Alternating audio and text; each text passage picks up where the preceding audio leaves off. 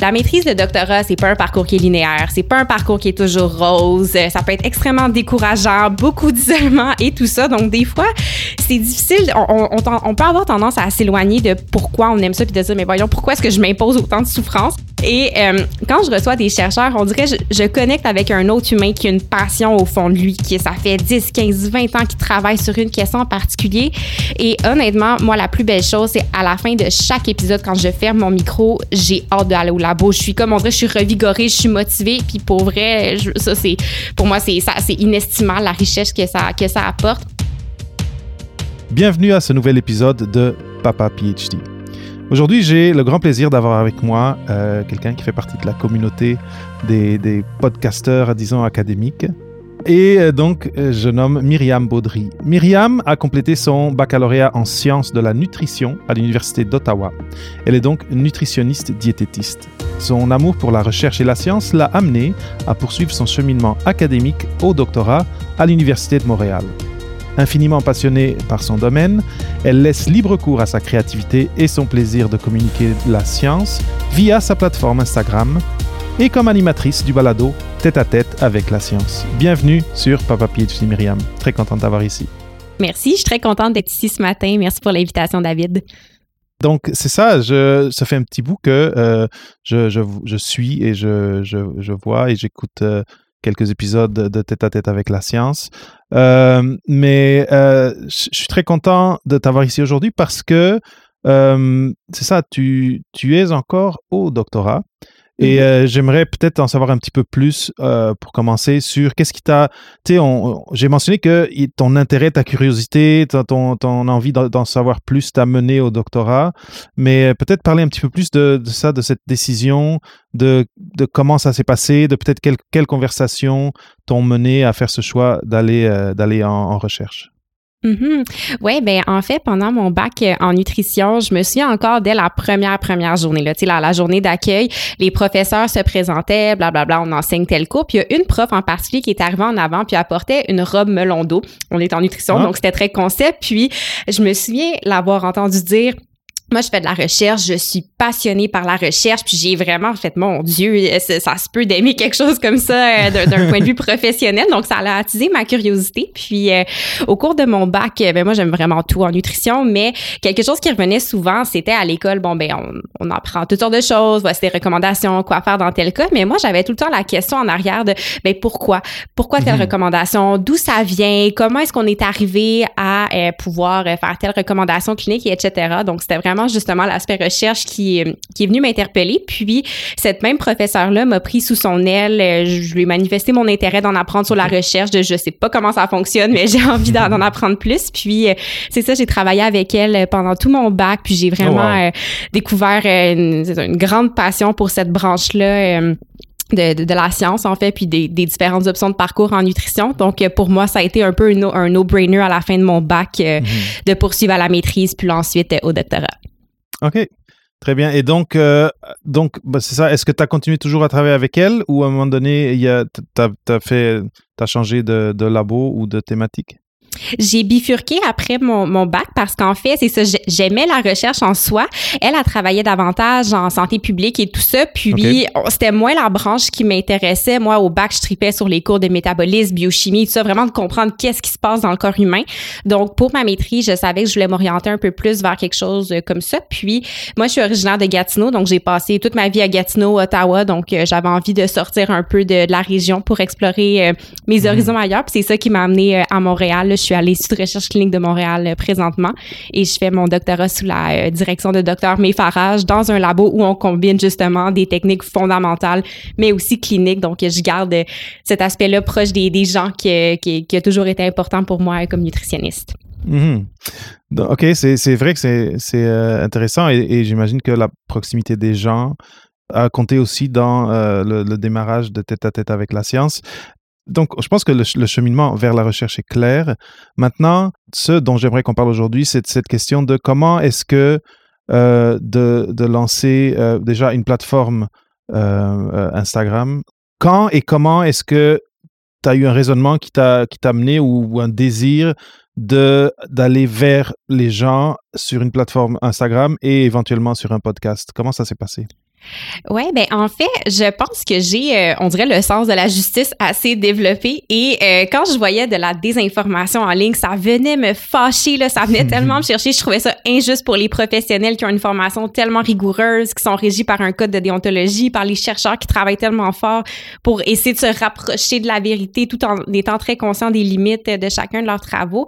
Donc, euh, mon, mon, copain s'amusait, ben, il m'appelle encore comme ça, la, la justicière de la science. Donc, quand quand j'étais au bac, j'avais tendance des fois, je voyais une, quelqu'un qui partageait une fausse information et là, j'étais celle qui pouvait partir dans les commentaires, à lui écrire en privé pour essayer de, c'est ça, là, de, de, de corriger les, les, faits. Mais bon, à la longue, ça devient très drainant, très fatigant de faire ça. Donc, je savais que l'idée de disons que je vois quelque chose, euh, la désinformation, quoi que ce soit, au lieu d'aller directement parler à la personne puis drainer mon énergie sur une seule personne, mais je peux le prendre comme idée, créer hmm. une publication puis adresser ce concept-là de manière à éduquer plus de gens. Donc, euh, c'est une idée qui mijotait dans ma tête. Euh, J'avais en tête de faire ça une fois que mon bac serait terminé, que j'aurais officiellement ma licence, mais euh, la pandémie a un peu accéléré les choses parce que, euh, ben, quand tout a éclaté au mois de mars 2020, j'étais en plein durant mes stages à l'hôpital. Donc, évidemment, tous les stagiaires ont été sortis des hôpitaux. Puis, j'ai été comme un six semaines dans le vide à pas trop savoir quand j'allais recommencer mes stages, à pas mhm. avoir rien à faire vraiment. Donc, euh, j'ai profité de cette période-là pour vraiment, euh, c'est ça, lancer ma, ma page Instagram, commencer à, c'est ça, faire de la vulgarisation scientifique euh, et tout ça. Donc, ça a vraiment été une période qui a été autant difficile pour tous, mais pour moi qui m'a vraiment donné un, un, bon élan. Puis là, après, c'est ça, pour Instagram, les choses se sont enchaînées euh, naturellement. Là, je pense que une des choses que beaucoup de gens des fois me posent la question, ben tu sais comment on démarre tout ça, ben, le plus difficile c'est de commencer. La première mhm. publication c'est toujours la plus stressante, mais une fois qu'elle est sortie, on dirait tout s'enchaîne naturellement. Tu commences à développer une communauté tranquillement, pas vite là. Donc euh, donc ça mhm. c'est pour euh, pour Instagram, ouais. Mais en fait c'est ça, une question pour ça parce que maintenant, on voit pas mal de, chercheurs, de, jeunes chercheurs et de, même juste curieux de la science euh, sur, sur les réseaux sociaux. Mais euh, dans ton cas, parce que toi, quand même, c'est en lien avec la recherche que tu fais. Et, euh, j'ai déjà, on m'a déjà posé la question comment est-ce que on décide jusqu'où aller dans ce qu'on publie? Parce que, bon, des fois, on, il y a des choses qu'on veut garder pour nos publications scientifiques et qu'on ne veut pas mettre de l'avant. Euh, mhm. donc, c'est un peu, j'aimerais qu'on vulgarise un peu le processus de, je veux lancer, une, disons, une, page Instagram, un compte Instagram. Comment est-ce que je définis mon, mon public cible? Comment est-ce que je définis jusqu'où jusqu'où va mon message? Est-ce que c'est une démarche que tu as faite dans, dans ce break que tu as eu pour y réfléchir? Est-ce que c'est une démarche un peu structurée que tu as faite ou, tu as suivi ton instinct? Ben, je pense que c'est un peu des deux là. Donc, euh, on dirait que puisque pour moi, je suis assez méthodique dans la vie là, donc on dirait que oui, une partie de moi qui savait un peu ce que je voulais faire, mais je voulais bien faire les choses. Donc, d'abord justement de définir ben, à qui je m'adresse. Donc, disons plus les gens de 18 et 35 ans, euh, autant les femmes que les hommes. Quoique certains sujets en nutrition des fois vont naturellement plus interpeller euh, les femmes, mhm. des gens qui ont un niveau d'éducation disons secondaire, cégep. Donc, je peux amener certains concepts des fois peut-être un peu plus poussés, mais tout en gardant un bel espace euh, pour faire un travail de vulgarisation. Donc ça, c'est des choses euh, auquel j'ai réfléchi avant. Puis à ce moment-là, j'étais encore au bac. Donc pour moi, j'avais pas commencé encore euh, ma maîtrise et tout ça, mon projet de recherche. Donc pour moi, c'était vraiment un peu de faire du, euh, euh j'allais dire debunking, mais de la démystification, sortons le, bon français. Donc euh, des fois de rectifier des mythes, c'est ça, vulgariser certains concepts généraux en nutrition. Puis ce qui est assez le fun de cette niche-là, c'est que la nutrition, ça concerne absolument tout le monde. Tout le monde va manger environ trois fois par jour pendant 70-80 ans. Là. Donc c'est ça qui est très le fun de ça. C'est facile d'aller chercher les gens euh, à cause de ça. Et il y a mhm. excessivement beaucoup de désinformation en ligne, donc de l'inspiration, j'en manque jamais. puis euh, ça, c'est plus pour le, contenu plus théorique. Puis quand j'ai commencé ma maîtrise, en fait, de parler de ma recherche, c'est comme un peu arrivé par accident, simplement parce que là, je commençais à manquer de temps pour faire des publications et tout ça. Puis c'est là que je me suis mise un peu juste à partager en story mon, mon quotidien, euh, qu'est-ce que j'avais à l'horaire, de quoi ça a l'air une journée à la maîtrise ou au doctorat. Donc, et j'ai été surprise de mais de, de, l'intérêt que mes, mes abonnés ont manifesté à apprendre. Bon, ben OK, c'est de ça que ça a l'air un doctorat. Puis des messages que j'ai reçus qui me font incroyablement plaisir, c'est des gens qui me disaient Hey, la science, je pensais que c'était plate, que c'était gris, mais ça a l'air tellement le fun ce que tu fais. Puis je me dis Oui, la science, ça peut être super coloré, super créatif. Donc, euh, c'est là où justement j'ai euh, amené mon aspect plus recherche. Puis pour ce qui est de vulgariser mon projet en soi, ça, on dirait que je suis un peu frileuse encore parce que je me dis, je suis mhm. en début de parcours, j'ai encore tellement à apprendre que je veux me laisser le temps justement d'être bien experte de mon sujet pour en parler euh, un peu plus. Donc, euh, donc c'est un peu comme ça que je, dose euh, les, publications que je fais et tout ça. Donc, parce que j'aimerais quand même essayer d'en faire, de faire une espèce de, de, de petite bonne pratique. Donc, si quelqu'un veut partir une chaîne, euh, a cette, problématique qui est normale de, je suis pas encore je suis pas encore spécialiste dans, dans, le domaine que, que, je cherche. Et souvent peut-être moi je, sais que c'était mon cas dans, au doctorat il faut pas que ce que je fais sorte trop parce que c'est sensible pour différentes raisons. Ce serait quoi une, une, bonne pratique pour, euh, pour se mettre des balises de comment est-ce que je finis une thématique qui est assez proche de mon domaine mais qui reste quand même euh, à une bonne distance? Est-ce que est-ce que ça, tu aurais des principes à, suggérer pour, euh, pour, pour, c'est ça, pour euh, définir le, le ton, la, la, profondeur, etc.? Ouais, euh, ben c'est sûr qu'en nutrition, souvent je suis dans plus le, pratico-pratique de me dire bon, est-ce est-ce que c'est quelque chose que la personne, tu sais, l'information que je donne, dépendamment du sujet, est-ce que c'est quelque chose qui pourrait avoir une incidence sur sa vie immédiatement? Puis en nutrition, je fais quand même très attention, puis je vais prendre beaucoup de temps à réfléchir mes publications, justement mhm. parce qu'une publication que quelqu'un voit de moi peut venir influencer après quelque chose qu'il va faire trois fois dans une journée. Donc, mhm. souvent, surtout pour quelqu'un qui débute, y aller des fois avec des concepts super simples. Des fois, des affaires tellement simples qu'on se dit, voyons, dire que les, gens s'intéressent pas à ça, les gens le, savent que c'est pas vrai ou que c'est vrai. Je vais donner un mhm. exemple. Par exemple, en nutrition, le concept de détox, c'est quelque chose que je ramène chaque année et à chaque fois, je me dis, hey, coudon, me semble que c'est tellement, euh, c'est tellement arriéré. Mais ça, c'est un bon exemple de quelque chose qui est simple pour moi, que je maîtrise très, très bien et que euh, je peux amener de l'avant. Alors que, par exemple, euh, mon projet de doctorat, une grosse partie porte sur euh, les suppléments d'oméga 3. Et ça, c'est quelque chose auquel je fais attention parce que, justement, euh, tu sais, je suis en début de parcours, c'est un sujet où il y a beaucoup, beaucoup de nuances et tout ça. Puis, je voudrais pas faire une publication qui, un, et peut-être pas à, la hauteur de l'expertise que je vais développer ultérieurement mhm. et qui pourrait faire en sorte que là, des gens se mettent à dépenser des dizaines de dollars par mois sur des suppléments dont ils n'ont pas besoin. Donc, je pense qu'une des premières choses, c'est de, de prendre conscience quel est l'impact que la publication peut avoir sur les gens et de pas hésiter à aller au plus simple en partant. Puis juste avec ça, des fois, on bâtit des publications, on va chercher des gens. Donc, je pense que c'est peut-être deux conseils que je pourrais donner. Mhm. Un troisième que je fais tout le temps, puis moi, c'est parce que j'ai un code de déontologie aussi de la tête qu'il faut toujours que, que je me protège et tout ça. Moi, j'ai un document dans lequel je garde toutes, toutes, toutes, toutes mes références pour chacune de mes publications. Donc, si jamais quelqu'un euh, vient m'obstiner ou me demander sur quoi ça se base, ben j'ai ça qui est prêt. la référence. Ouais, exactement. Ouais, exactement. Puis dernier conseil, je pense, c'est de pas hésiter à, demander de la rétroaction ou de demander un avis à des pairs avant de le partager. C'est toujours mhm. super enrichissant. Puis euh, c'est ça. Fait que je dirais que ces quatre petits conseils là. Très bien. Euh, je pense que c'est des très bons conseils. Donc euh, J'aime beaucoup le conseil de aller pour le simple, pour les pour les choses que vous pensez qui sont trop de base, ben, pour plein de monde, elles ne le sont pas. C'est juste que vous, vous, avez déjà passé tellement de temps dessus que, que pour vous, c'est déjà c'est de l'acquis. Et, euh, et, ça fait que, euh, un, y a pas, c'est pas trop risqué.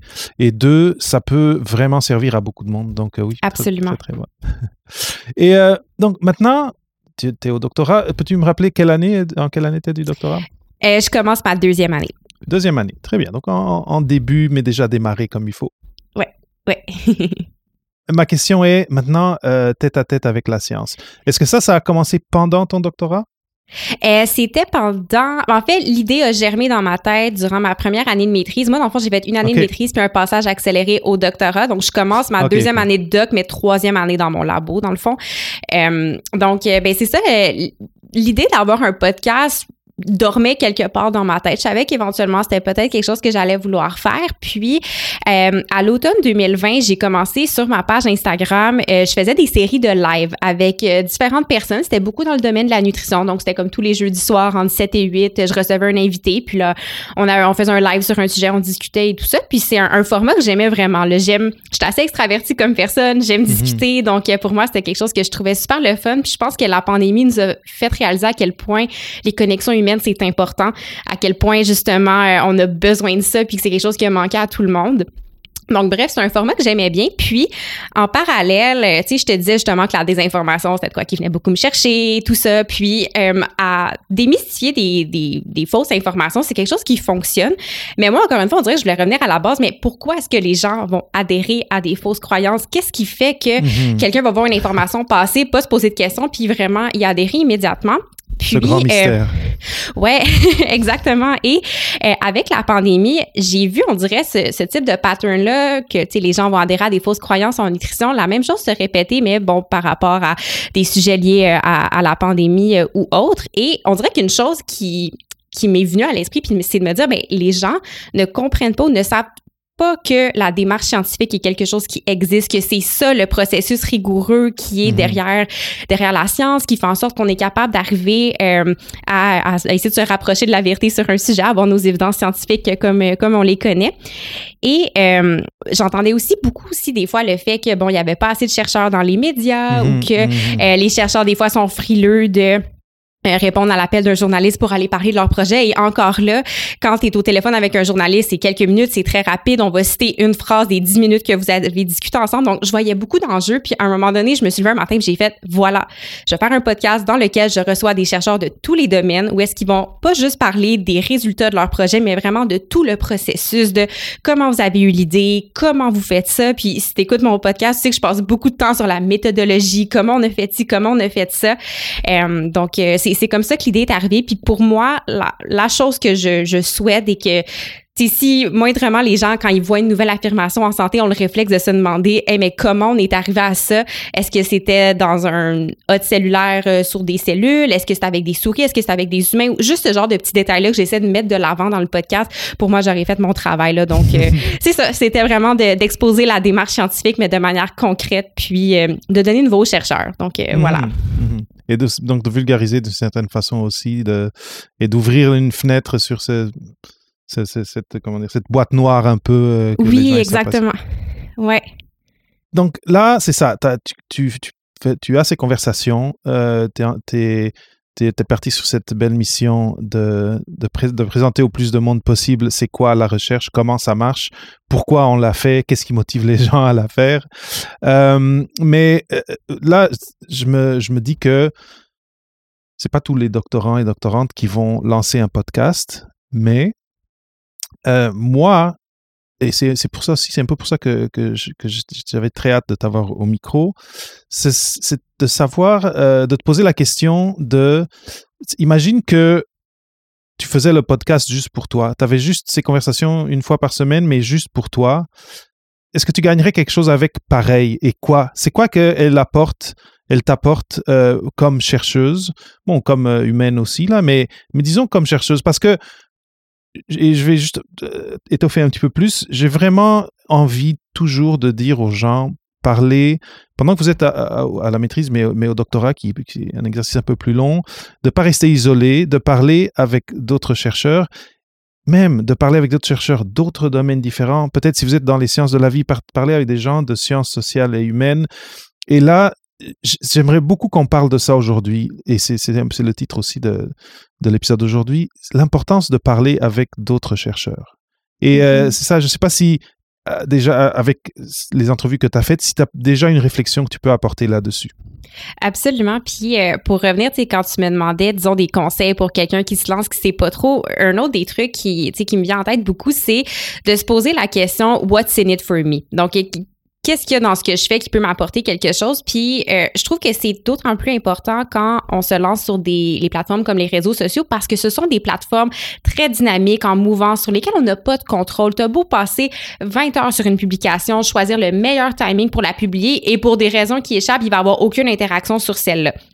Donc, c'est, je trouve que c'est important justement puisqu'il y a quelque chose sur lequel on n'a pas de contrôle, de trouver Mhm. quelque chose qui va nous apporter euh, justement quelque chose à nous qui est précieux et surtout à la maîtrise ou au doctorat, on est tellement occupé, on va tellement se faire tirailler de tout bord, tout côté que pour qu'un engagement euh, demeure dans le temps, c'est important qu'il y ait quelque chose vraiment qui intrinsèquement soit important pour nous. Donc, euh, à répondre à ta question, oui, absolument. Euh, le nombre de fois que je me dis, même s'il y a personne qui écoute mon podcast, je me sens tellement choyée de chacune des discussions que j'ai avec les chercheurs que je reçois. Et ça pour différentes raisons. Mais la première, je te dirais que et, et, tu le sais très bien, et les auditeurs aussi probablement. Euh, la maîtrise, le doctorat, c'est pas un parcours qui est linéaire, c'est pas un parcours qui est toujours rose. Ça peut être extrêmement décourageant, beaucoup d'isolement et tout ça. Donc des fois, c'est difficile. On, on, on, on, peut avoir tendance à s'éloigner de pourquoi on aime ça puis de dire mais voyons pourquoi est-ce que je m'impose autant de souffrance? Et euh, quand je reçois des chercheurs, on dirait je, je connecte avec un autre humain qui a une passion au fond de lui, qui ça fait 10, 15, 20 ans qu'il travaille sur une question en particulier. Et honnêtement, moi la plus belle chose, c'est à la fin de chaque épisode, quand je ferme mon micro, j'ai hâte d'aller au labo. Je suis comme, on dirait, je suis revigorée, je suis motivée. Puis pour vrai, je, ça, c'est, pour moi, c'est, ça, c'est inestimable la richesse que ça, oui. que ça apporte. Donc ça c'est une chose. Et ensuite aussi de moi souvent dans les podcasts oui on parle de la science mais j'aime aussi connaître le chercheur devant moi. Qu'est-ce qui l'a amené à s'intéresser à ce qu'il fait? Quels sont des, des défis qu'il a rencontrés dans son parcours? Donc ça amène des fois à normaliser l'expérience plus difficile qu'on peut avoir à certains moments Mhm. du parcours euh, académique. Donc euh, ça c'est je pense deux choses qui sont vraiment importantes d'un point de vue humain et ensuite d'un point de vue peut-être intellectuel ben c'est de réfléchir avec ou de discuter avec quelqu'un d'autre qui euh, qui voit le monde d'une certaine façon qui est curieux pour une certaine partie du monde et tout ça. Donc, euh, pour moi, c'est toujours tellement enrichissant ces discussions-là. Donc, même si personne les écoutait, euh, moi, je suis plus que gagnante pour ça. Puis, c'est bon pour le networking aussi. Reste que même si c'est pas des gens avec qui je vais collaborer dans un futur proche, ben ça me permet d'avoir des contacts euh, dans différents centres de recherche sur des, des domaines complètement différents. Puis, c'est Mhm. jamais perdu. Mhm. En effet, euh, c'est drôle, tu as parlé de souffrance et clairement ça a résonné avec, euh, avec les, auditeurs, euh, autant Ouais. de souffrance. Mais, mais la souffrance, euh, je pense que, et le, en tout cas le défi, la difficulté fait partie du processus. Ah, c'est certain, c'est certain. Sinon, ça, ça, ça serait pas, en tout cas, ça serait pas. Ce serait pas un vrai PhD. C'est ça. mais, mais bon, après, hum, comment dire, c'est sûr que, et, en tout cas, je pense qu'il n'y a pas longtemps, il y a eu, euh, je sais pas, c'était le mois de la santé mentale. Euh, si, si, bien sûr vous écoutez et que la souffrance commence à être euh, handicapante d'une certaine Ah, à façon, mais là il faut prendre une pause. Numéro un, il y a la, la- la vie, euh, il, faut s'occuper de sa santé mentale avant le reste. Le Mhm. doctorat, il, il peut attendre. Mais, euh, mais ce que je, en tout cas, où je voulais m'en aller, c'est que oui, d'être, de rester trop solitaire dans un exercice qui est supposé, oui, être à vous seul. C'est ton, c'est votre doctorat, c'est votre thèse, mais de pas, de, d'avoir un réseau, de bâtir un réseau. Ça, c'est, c'est, c'est, les retombées peuvent être très, très intéressantes et très importantes, mais juste de, d'avoir quelqu'un avec qui échanger ce que tu as mentionné, qui est ah ben lui aussi il vit ça, c'est pas juste moi. Ah lui aussi il a passé telle difficulté et, il a trouvé cette solution. Ah ben, je vais pouvoir appliquer cette affaire. C'est juste en ayant des conversations avec des pairs et avec peut-être des chercheurs qui sont un peu plus loin dans leur cheminement que que vous que, vous pouvez facilement avoir ces réponses-là. Sinon, il faut des fois se cogner la tête deux, trois fois et oui, peut-être on arrive à, à notre solution, mais de le faire en, en échangeant avec quelqu'un d'autre, je trouve que c'est un raccourci. Et après, on est des êtres sociaux d'une certaine façon, et je pense qu'il y a un gros plus à passer euh, un peu de temps à parler euh, avec d'autres gens qui font euh, quelque chose qui ressemble à ce qu'on fait. Mais après, je, je serais, et donc ça pour adresser la question de la souffrance que, de- que Jérémy a apportée. Euh, Ouais, puis ça, ça, je veux le nommer aussi que, comme tu as très bien mentionné, c'est oui, c'est normal que ce soit difficile, mais euh, si ça, ça se traduit en détresse psychologique, un stress constant, de l'anxiété, je veux dire, ça, c'est c'est pas normal. là. Puis même si c'est Ouais. quelque chose qu'on tend à normaliser des fois dans le milieu académique, c'est pas normal. Puis il faut aller chercher de l'aide, c'est une culture euh, qui, qui doit être changée. Et, et aller euh, commencer par aller chercher de l'aide, euh, l'aide qui est offerte aux étudiants euh, à, votre université. Il y en a, je pense, tout le temps ou souvent en tout cas. Et, n'ayez pas peur et, occupez-vous de, de, de, votre fort intérieur d'abord. Et quand vous serez bien, mais là, vous pourrez, pourrez affronter d'autres défis. Mais ma question, ma question après, où je voulais, où j'étais curieux, c'est parce que là, tu parlais de, oui, bâtir un réseau pour éventuellement avoir des collaborations. Mais est-ce que, est-ce que, ton expérience, il y, a déjà des conversations que tu as eues qui t'ont fait un, un petit aha, un petit moment eureka de ah mais ça, ça pourrait avoir un impact sur ce que je fais aujourd'hui dans, dans mon projet de recherche? Euh, ben, c'est une bonne question. Je pense, il y a des fois des intérêts externes que j'ai ou des fois, bon, je suis pas rendue là, mais tu sais, je me questionne, bon, disons que je fais un postdoc, j'adore mhm. la nutrition, mais il y a tel truc, je sais pas, en psychologie que j'aime beaucoup. Puis là, je rencontre une chercheure avec qui je me dis, ah, si jamais je veux changer de, de voie complètement, je vais aller cogner à ta porte. Euh, D'un point de vue peut-être plus, euh, disons, biologie moléculaire et tout ça, il y a des fois des techniques que je vais pas aller dans le gros détail du protocole, je vais pas si creux dans, dans le podcast, mais je me dis, ah, mhm. si jamais euh, j'ai envie, je sais pas, là, d'être capable de phénotyper tel type de cellules immunitaires, ben je sais que tel chercheur fait tel truc. Donc, des fois, sans que ça me serve immédiatement, c'est utile. Tu te prends des petites notes, là. Oui, euh, exactement. Ou même, tu sais, très récemment, cette semaine, euh, on, cherchait pour un, cours à l'automne une conférencière invitée pour un sujet spécifique. Puis les deux noms que j'ai suggérés à ma directrice, c'est deux personnes qui sont passées au podcast. Donc, tu sais, pour des fois, des, petits trucs comme ça, c'est vraiment pratique, là. Donc, euh, puis ne serait-ce aussi que pour garder un pied aussi dans, garder une vision globale de ce qui se fait dans le monde de la science parce que, tu sais, au doctorat, on est tellement concentré sur un domaine hyper pointu, puis de garder en tête justement ce qui se fait ailleurs et tout ça au niveau de l'actualité et tout, je trouve que c'est vraiment enrichissant. Dans le tu as, un peu, euh, un peu mentionné, c'est des exemples particuliers et intéressants et différents de, de, de, ce que, de ce que je, je m'attendais ou, en tout cas ce que je pouvais imaginer. Et, mais, mais ils sont très intéressants parce que tu n'aurais pas pu suggérer des noms à, ta, directrice si tu n'avais pas eu ces conversations-là ou tu aurais dû aller chercher. Puis, mais là, c'est des gens avec qui tu as parlé, tu as, interagi, il y a une connexion qui a été faite et là, tu sais, OK, non, cette personne, elle serait vraiment bonne. Mm-hmm. C'est intéressant. Et après, l'idée aussi de de ah ben cette personne peut-être à une autre phase de mon de mon projet ça pourrait être intéressant de développer quelque chose avec euh, c'est c'est il faut pas négliger euh, c'est pas négligeable comme avantage et comme retombée là oui, exactement. Ou, tu sais, disons, j'ai eu un épisode sur le vapotage. Puis là, ça fait quelques fois que je vois des initiatives passer sur le vapotage sur euh, Instagram. Puis là, des fois, tu sais, j'écris à ces pages-là de Hey, en passant, euh, j'ai telle discussion avec, euh, discussion avec tel chercheur. Il est super intéressé à partager, justement, à faire de la sensibilisation et tout. Donc, si jamais, puis des fois, tu sais, c'est de lancer une perche à quelqu'un. Puis c'est pas ben pour moi, mais c'est, je, je connais cette personne-là. Peut-être que ça peut vous aider, peut-être que non, mais je, lance euh, je lance une perche en l'air puis si jamais c'est utile tant mieux. Puis sinon ben c'est pas grave. Excellent. Très bien. Et donc maintenant donc on a parlé de, ce côté tes conversations et le, rapport que tu as avec euh, les différentes personnes que tu interviews. Mais après, il y a le côté, parce que toi, tu as décidé de faire un podcast, donc que tu, ça reste pas juste pour toi, tu le partages avec le monde. Euh, tu as aussi ta, ta plateforme sur Instagram, et donc tu as des gens qui suivent ce que, tu, ce que tu fais, qui écoutent ce que tu produis et qui éventuellement te viennent avec des retours. Et, euh, et pour ceux qui euh, sont maintenant euh, à maîtrise ou au doctorat et qui, qu'ils se lancent un compte Twitter ou un compte Instagram, j'aimerais parler de, de c'est quoi les, les retombées. Qu'est-ce, en, en tant qu'étudiante, en tant que, que doctorante, qui fait partie d'une communauté, d'un, groupe de gens qui ont ces, intérêts ou cette curiosité et qui veulent faire de la recherche. Qu'est-ce que ça t'apporte, euh, donc comme doctorante, mais en termes de réseau de tes pairs, de, donc des gens qui, euh, qui te suivent parce qu'ils sont aussi au doctorat et s'identifient peut-être avec un peu avec ce que tu euh, produis, mais aussi qui, qui s'abreuvent en, en information dans ce que tu produis? Est-ce qu'il y a des, des, choses comme ça qui arrivent de ce côté-là et qui aussi créent un, un, plus un village de ton doctorat versus être toute seule?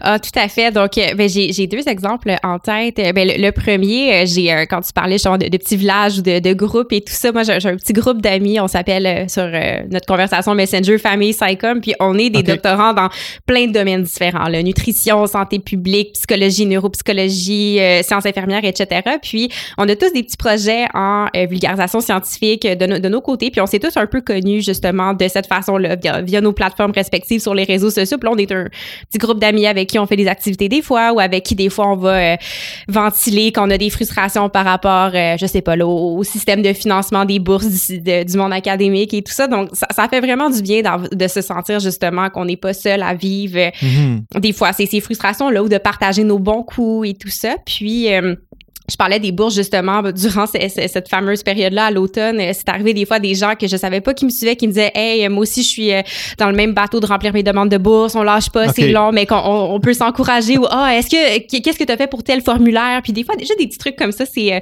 c'est vraiment c'est vraiment chouette. Puis ça m'a permis aussi de rencontrer d'autres doctorantes dans mon domaine en nutrition, euh, de savoir ce qu'elles font et tout. Puis ça, il peut avoir un peu plus une proximité de peut-être qu'éventuellement dans mon projet ou plus tard dans, mon, dans ma carrière, il pourrait avoir des opportunités de, de collaboration donc ça, c'est vraiment riche. Et aussi des fois pour des gens qui sont en fin de bac, qui sont pas certains s'ils veulent faire une maîtrise, euh, de recevoir leurs questions, qui m'amènent aussi à réfléchir sur mon parcours et tout ça. Puis euh, quand j'entends quelqu'un qui me dit, hey, je, considère faire une maîtrise en voyant ce que tu fais, pour moi, ça me fait tellement plaisir de peut-être euh, avoir initié quelqu'un au monde fabuleux qui est la science par ça, ben moi, ça, ça me rend vraiment, vraiment heureuse. oui, c'est ça, parce que dans le fond, c'est vrai que je parlais de tes pères, mais il y a aussi ceux qui considèrent peut-être suivre ce trajet et qui se disent ok là là je peux je me revois en ce qu'elle fait ou, ou j'apprends sur c'est quoi la recherche et, et là je me sens plus ou plus attiré ou peut-être je peux aussi comprendre que bon ben c'est pas pour moi. Puis au-delà du doctorat c'est le fun aussi d'avoir ces contacts là avec des gens qui font aussi de la vulgarisation scientifique de hey j'ai reçu telle demande de collaboration je suis pas trop certaine si je vais accepter ou non qu'est-ce que vous en pensez? Ou ah, j'ai reçu tel message haineux comment vous gérez ça? Donc c'est super le fun aussi d'échanger autant pour des moments difficiles de notre doctorat mais aussi Mhm. pour juste, c'est ça, les, défis de faire de la communication scientifique, là, c'est super euh, enrichissant. Dans le fond, tu viens de confirmer un peu euh, ce, que, ce que je cherchais, qui est parce que tu, en parles, puis les gens qui vont écouter le podcast, ils vont, ils voient pas, mais tu étais souriante pendant que tu parlais de ces. Même quand tu parlais de là, j'ai eu un message haineux et qu'est-ce que je fais? C'est parce que d'avoir un village, d'avoir une communauté de gens qui ont les mêmes intérêts, qui, peut-être euh, euh, qui peut-être travaillent dans le même média, des podcasteurs ou des youtubeurs, ou mais des gens avec qui tu peux échanger euh, et avec qui tu peux discuter de tes difficultés, mais aussi partager tes bons coups c'est inestimable combien c'est important pendant, euh, pendant le, euh, potentiellement très isolante que peut être un, doctorat. Et là, moi, je, en tout cas, en te voyant et puis en parlant maintenant avec toi, j'ai l'impression que toi, tu n'es pas seul du tout, tu n'es pas solitaire dans ton processus. Et ça, c'est précieux. Mhm. Ah, vraiment. Puis tu sais aussi de se partager les bons coups des fois où on peut avoir tendance à avoir le syndrome de l'imposteur ou être avoir un peu trop de modestie. Je pense à Catherine euh, que tu as reçue sur ton balado qui euh, récemment nous avait partagé un super beau message qu'elle avait reçu sur Instagram. Puis on était tous super contents qu'elle nous le partage. Puis ça, nous ça nous euh, ça nous rend tous heureux justement de se partager autant les, trucs des fois plus difficiles, mais aussi de se partager les bons coups puis que ce qu'on fait, ben ça, peut faire une différence ultimement.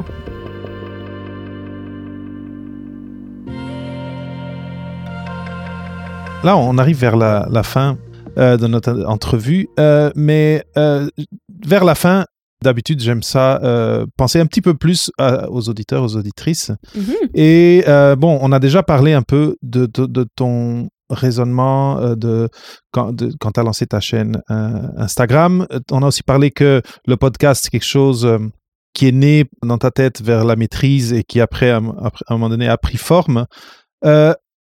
Mais j'ai toujours cette question pour euh, les gens qui sont au doctorat et qui font de la création de contenu, qui est, il faut être structuré, puis tu l'as dit que toi tu l'es, et il faut être un bon ou une bonne gestionnaire de son temps.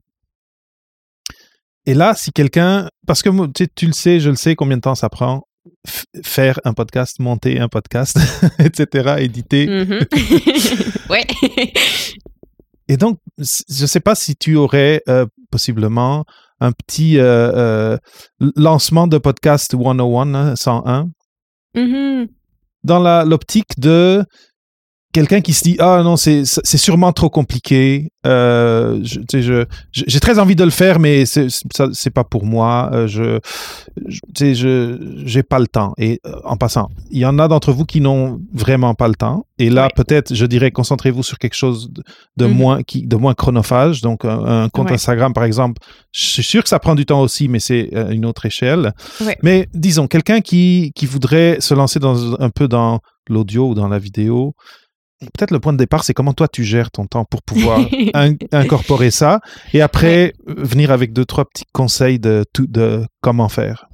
Absolument. Mais ben, le premier premier, je te dirais, c'est de choisir un projet, que ce soit un podcast, une page Instagram ou autre, qu'on aime, qu'on va avoir envie de s'asseoir et travailler dessus. Parce que si ça devient une corvée, ça ça va pas durer dans le temps. Puis moi, m'asseoir, enregistrer un podcast, faire le montage, ce sont des moments de plaisir pour moi. Euh, oui, c'est du travail, mais on dirait quasiment pour moi, c'est vraiment un loisir. Donc pour moi, c'est plus facile justement de faire du temps à l'horaire et je mentirai pas. C'est peut-être justement pas pour tout le monde selon la période de notre doctorat, mais moi, mes heures de travail de podcast, quand je fais du montage, quand je prépare des entrevues ça, ça va être comme entre 5 et 7 le matin et entre 7 et 8 et demi le soir. Là. Donc, c'est du temps que je me garde tôt le matin ou en fin de journée pour le faire. Quand je fais mes entrevues, ben c'est bon. Durant la journée, là, je demande pas à mes invités de se connecter à 5 heures le matin. mais mais c'est ça. Donc, euh, c'est un choix que je fais et je pense qu'il y a quelque chose aussi qui est important. Puis bon, quelqu'un en marketing serait pas d'accord avec ce que je vais dire, mais tu sais, des fois, on va encourager justement la constance. Tu publies tous les, tous les mardis, publier souvent et tout ça. Moi, c'est une pression que je me suis enlevée parce que sinon, je vais perdre le plaisir et ce sera juste pas réaliste. Donc, pour moi, c'est il y a un épisode quand j'ai quand je peux sortir un épisode. Si ça donne mhm. que c'est une fois un mercredi, une fois un lundi, ben c'est ça qui est ça. Après mon doctorat, si jamais je fais de la communication scientifique à temps plein, mon modèle va peut-être être différent, mais pour moi, c'est comment est-ce que mon projet peut exister sans que euh, ben, pour, d'abord pour que ça demeure plaisant et sans que ce soit un fardeau ou un boulet supplémentaire euh, à toutes les autres choses autour du doctorat. Donc, peut-être contre-intuitif comme conseil, mais des fois de s'enlever cette pression-là de, eh bien, si tu sors un épisode par mois, puis une fois c'est trois dans un mois, ben écoute, tu as quand même déjà produit quelque chose, quelque chose que les gens vont écouter, puis c'est un point de départ, puis chaque épisode, pour moi, c'est un apprentissage, c'est un moment où je m'améliore à faire du montage, à animer, tout ça. Donc, il faut pas perdre de vue les gains qu'on peut faire, même si c'est pas un podcast qu'une grosse portée initialement, on commence quand même quelque part. Puis, euh, puis c'est ça. Donc, moi, je te dirais, c'est ça. Un, quelque chose que tu aimes vraiment, vois ce qui est réaliste avec l'horaire et au besoin, tu t'enlèves la pression d'avoir un horaire de publication super strict parce que, ben, c'est ça. Les, des mois où je me dépêche de soumettre un article, ben, j'ai pas autant de temps pour euh, travailler sur le podcast, alors qu'il y a d'autres mois où j'ai le temps, puis c'est correct comme ça. Voilà. Je suis, je suis très, très d'accord. C'est le, le, le doctorat, c'est full-time. Et euh, bon, ça dépend, ça dépend des sujets et des domaines aussi, là, mais, mais euh, potentiellement, là, ça, ça, prend beaucoup de temps. Et, euh, et oui, le, le podcast, c'est, c'est un peu, comme tu disais, là, il faut, c'est ta passion pour le podcast qui fait que ces heures-là, tu les fais avec plaisir. mais, mais mm-hmm. je pense que ça, ça marche, ce que tu viens de, de, de, de donner, puis c'est vrai que c'est un conseil qui, est, qui encapsule beaucoup. Ça marche pour tout projet de, de, de, communication que vous veuillez faire à côté de votre doctorat, il faut pas que ce soit une chose qui augmente votre stress, qui augmente votre, votre fatigue. Il faut que ce soit quelque chose que, à la fin, le plaisir que, que ça vous donne compense le travail que vous y mettez. Et, Exactement. et que ça ne, n'empiète pas sur votre énergie après pour, pour votre projet doctoral. Tout à fait, vraiment. je suis totalement d'accord avec toi. Mm-hmm. Puis sinon, pour plus podcast 101, euh, ça peut sembler intimidant des fois en termes d'équipement et tout ça, mais on en parlait juste avant de commencer l'enregistrement. Oui. Moi, j'ai été capable de m'équiper là, pour moins de 200 dollars. Donc, tu un micro, une paire d'écouteurs, euh, puis on pourrait probablement le faire moins cher si j'avais mieux magasiné certains rabais, mais il y a moyen de s'équiper sans que ça coûte trop cher. Il existe plein de mm-hmm. plateformes gratuites aussi en ligne où est-ce qu'on peut faire les enregistrements. Euh, donc, il y a moyen justement de faire ça de manière simple sans que ça coûte cher. Puis, mm-hmm. honnêtement, moi, des fois, des petits tutoriels sur YouTube, comment faire euh, tel effet ou tel montage. J'ai appris rapidement comme ça. Puis je suis pas quelqu'un qui est bonne avec la technologie à la base et je m'en sors très bien. Donc euh, je pense que n'importe qui euh, qui, a moindrement l'intérêt ou la curiosité peut, peut bien s'en sortir pour partir un balado sans que ça coûte cher. Exactement. Sans, compter que ce petit bidule qu'on a tous dans notre poche aujourd'hui, il y en a qui, qui marchent très. Il y, a, des podcasts qui sont nés sur, ces, sur des cellulaires, sur des smartphones. Donc, euh, c'est vrai, il ne faut pas se mettre la pression là-dessus puis se penser, penser qu'il faut tout de suite acheter un micro à 600 dollars. Ah, euh, mais Ça, ça, me fait penser, pour les gens qui écoutent, qui regardent, si, dites-moi, dites-moi sur, dans les commentaires ou, euh, ou écrivez-moi un courriel à david.papaphd.com si vous voulez un épisode sur sur euh, comme un, setup de podcast de base pour, euh, mm-hmm. pour étudiants. Euh, je, je, le ferai avec plaisir, mais je, je le ferai si, si, si, ça vous tente. Donc, ça, écrivez-moi, commentez-moi. Peut-être, je sais pas, on pourrait le faire à quatre mains, je sais pas. oui, non, mais honnêtement, moi, c'est, je réponds, mais c'est le genre d'épisode qu'en commençant, justement, je regardais sur Spotify, tu sais, podcast 101, comment les, les, les, les, choses à faire ou ne pas faire qu'on part un podcast. Donc, moi, c'est le genre de ressources que j'aurais sauté là-dessus. Là, donc, je t'encourage à le faire. bon, ben merci, excellent. Myriam, euh, on est à la fin vraiment de notre, notre entrevue. C'était vraiment un plaisir. Je pense que euh, même pour ceux qui, qui, ne regardent pas la vidéo et qui écoutent juste en audio, ton énergie, ton, ta, ta, positivité euh, traverse les ondes. Moi, en tout cas, j'ai vraiment beaucoup de plaisir à, à, parler avec toi. Je, je, suis content que, que tu aies eu, un, cet intervalle de temps où, où l'idée, le concept est né, où tu as pu te permettre de, de te lancer parce que mhm. ce que tu fais aujourd'hui, c'est très, très cool. Je, je trouve que c'est, euh, inspirant. Et, euh, et euh, encore une fois, après, à ceux qui, qui écoutent et qui regardent, l'expression ou la, la création en lien avec de contenu en lien avec votre recherche ne doit pas ressembler exactement à ce que fait Myriam, mais je pense que les principes derrière derrière les raisonnements qui l'ont amené à faire ce qu'elle fait aujourd'hui, ben ils peuvent s'appliquer à tous et vous pouvez les prendre pour, pour faire quelque chose qui est à votre image. Euh, Myriam, est-ce que tu as un dernier mot euh, pour là? Là, c'est les vacances qui s'en viennent. On, est, on enregistre le 24 juin. As-tu un dernier mot pour euh, les auditeurs auditrices pour euh, été, été, rentrée, rentrée 2022? Oui, ben si vous avez des vacances, prenez-les sans culpabilité. C'est nécessaire pour recharger nos batteries. Puis sinon, pour faire le, le, pont sur ce qu'on a discuté, j'ai vraiment envie de dire aux gens, si vous avez une idée au fond de vous, là, lancez-vous. Même si c'est pas parfait, même si vous n'êtes pas certain, le plus dur c'est de commencer. Une fois que vous avez commencé, les choses s'enchaînent facilement. Puis, tu sais, je repense à quand j'hésitais durant cette petite fenêtre-là de est-ce que je le fais, est-ce que je le fais pas. Puis aujourd'hui, deux ans et demi plus tard, je suis tellement reconnaissante d'avoir fait le saut. Ça m'apporte tellement comme humaine, comme, euh, comme chercheuse aujourd'hui. Donc, euh, lancez-vous. Si vous n'êtes pas certain, écrivez-moi. Ça va me faire plaisir de vous parler, de vous donner un petit pep talk au besoin. Là.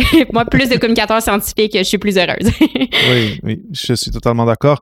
Myriam, euh, merci énormément. Je te souhaite beaucoup de succès à, ton projet bien sûr, tête à tête avec la science, mais aussi de ton doctorat, très important, euh, que ça aille très bien et que tous ces, tous ces contacts que tu as t'amènent à, faire quelque chose de plus, de plus en plus intéressant et peut-être t'ouvre des portes que, que tu t'attendais pas. Et important pour des podcasteurs, abonnez-vous au podcast de Myriam.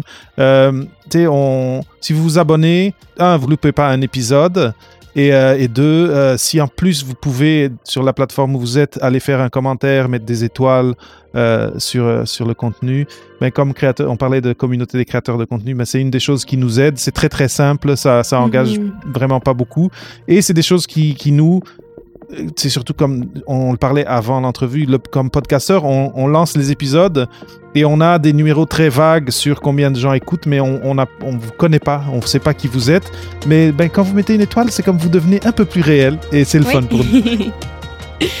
Merci beaucoup, David, pour l'invitation. C'était vraiment une superbe discussion. Puis bravo aussi pour tout le travail que tu fais. C'est des ressources qui sont très précieuses pour des doctorantes comme moi qui sont encore en cours de parcours. J'adore écouter tes épisodes et j'encourage les auditeurs à, les suivre et à les écouter aussi. Et donc, à tout le monde, au prochain épisode de Papa PhD. Merci d'avoir été avec nous.